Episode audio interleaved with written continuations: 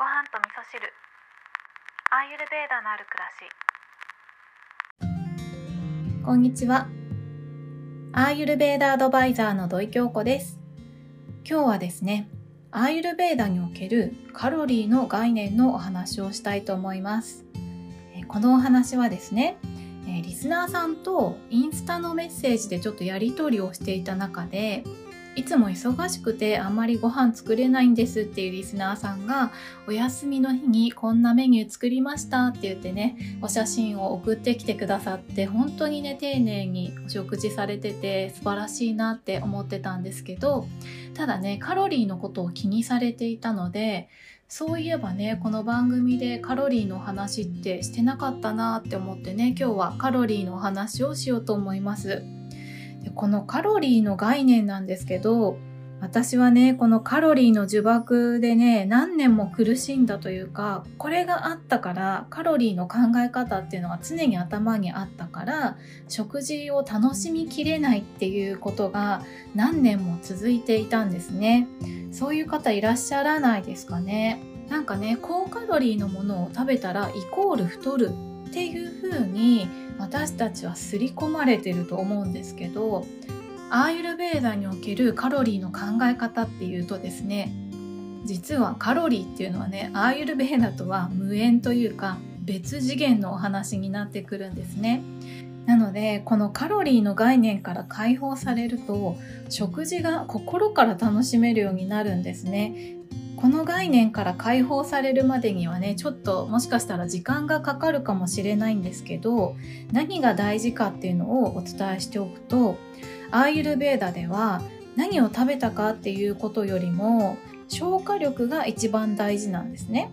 消化活動がどれだけパワフルに行えるかっていうことで食べ物においての消化活動で言うとえー食べ物を摂取してそれを体内で分解しているものといらないものに分けているものは体の組織になったりエネルギーにしていったりして使っていらないものっていうのはね体の中で役目を終えた細胞と一緒に排出していくっていうこれがね消化活動になってきます。で心の部分でもね消化活動っていう概念があって私たちが五感を通して得たことそれに対して嬉しいとか楽しいとか悲しい苦しい時には怒りっていう感情もあったりすると思うんですけどこれもね消化活動によっているものといらないものに分けられていって私たちの生きる力になっていくものっていうのはエネルギーとして使っていくんですね。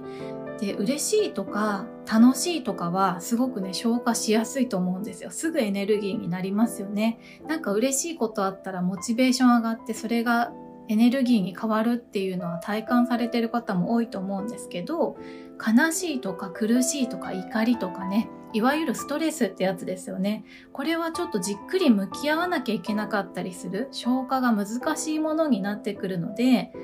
あんまりね、たくさん摂取しない方がいいものだと私は思うんですね。でもね、この消化力っていうのが高ければ、こういった感情っていうのも上手に消化していけるんですね。そんなことを考えてるとですね、このどこにカロリーが必要なのか、不要なのかっていうのは、本当に別次元のお話だなっていうことが分かっていただけると思うんですね。なので、高カロリーのものだからとかカロリーが低いからとかっていうことじゃなくって消化できるのかどうかその食べ物自体が自分の中で消化しやすいかどうか消化できるものなのかっていうことを重視して食事をしていくとね自然と太りにくい体にもなってくるし要はね巡りのいい体にしていくってことが大切になってくるってことを頭に置いておくと食事がとっても楽しくなるんじゃないかなっていうふうに思います。ということで今日はですねカロリーの概念のお話をさせていただいたんですけれどもより多くの方がですね、このカロリーの呪縛から解放されてくれたらいいなっていうふうに思います。今日も聞いていただきましてありがとうございます。